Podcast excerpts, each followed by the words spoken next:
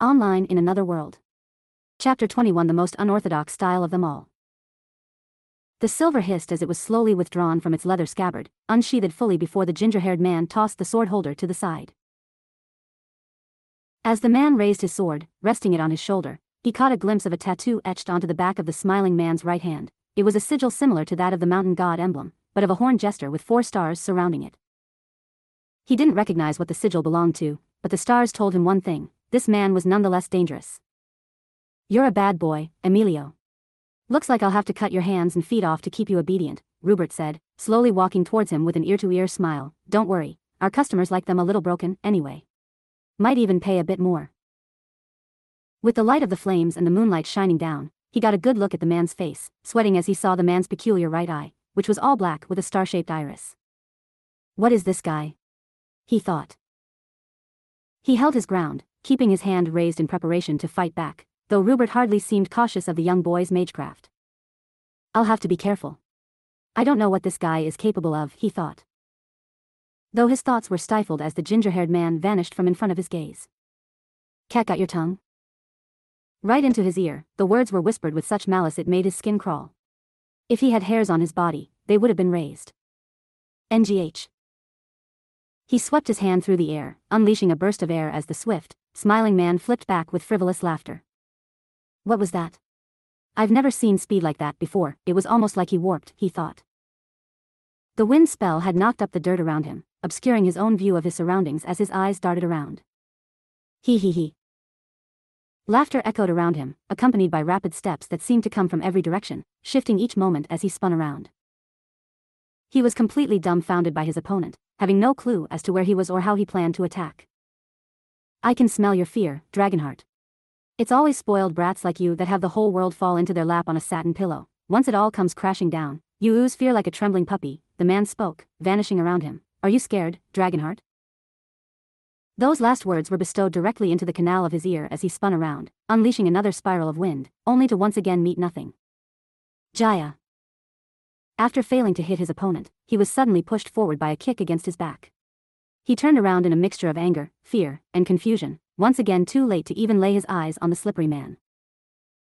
Changing his focus, particles of water began to manifest around him like stagnant rain, coalescing in front of his hand as he invoked the aquatic magecraft water beam. It was a condensed pillar of water that shot forward with a hiss, cutting through the soil and stone in its path, but the agility of his opponent proved annoying once more as the ginger-haired man flipped over the aquatic spell. I can't keep up. So I'll. He decided. Planting his feet down, he spread his arms out as he spurred on sharp winds around himself, creating a safe zone in a two-meter radius that protected him. The winds howled out, slicing into the dirt around him with a perfect circle being carved to mark the radius.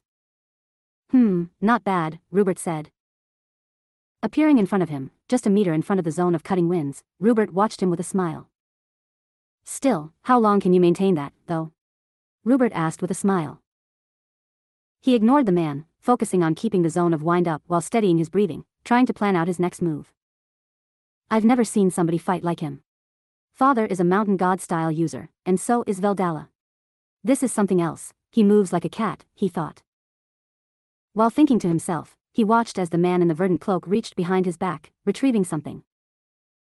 He was caught by surprise as a throwing knife was flung sharply his way, aimed right between his eyes with pinpoint accuracy. As it sailed towards him, he could feel his forehead tingle as if sensing he was just a moment away from dying. This feeling of dread prompted him to move his hand forward, using a condensed cannon of air to knock the knife back, but doing that caused his circular radius of protection to vanish. In the very moment the sharp winds left, the ginger-haired man of the mysterious sword style dashed forward with incredible speed. Crap. He thought. He used a gust of air to propel himself backward just enough to evade the unseen swipe of the man's silver blade. Rupert smiled, looking at him with that devilish grin as he looked down, seeing his shirt cut cleanly in half around his belly. His heart sank as he realized just how closely he teetered on the threshold of death in that moment, just a few inches short in his evasion, and his entrails would be strewn across the courtyard. Nice reaction, Rupert told him. Again, the ginger man dashed towards him with a silent step, closing in quickly. He pressed the sole of his shoe against the ground, shifting the dirt in front of him into mud. Oh. Rupert held his unmoving smile as he looked down. The man's boots sank into the mud, but before the amethyst-eyed boy could take advantage of the swift man's ensnarement with a blast of fire, Rupert leapt up, flipping multiple times. He looked up, watching Rupert flip up before condensing his body like a spring, laying his black boots against the air as if it were a solid platform. What is he? He questioned. Every instinct in his body fired off for him to move back, and he did just that as Rupert launched towards him as if utilizing the air itself as a foothold. Did he? What was that? He questioned.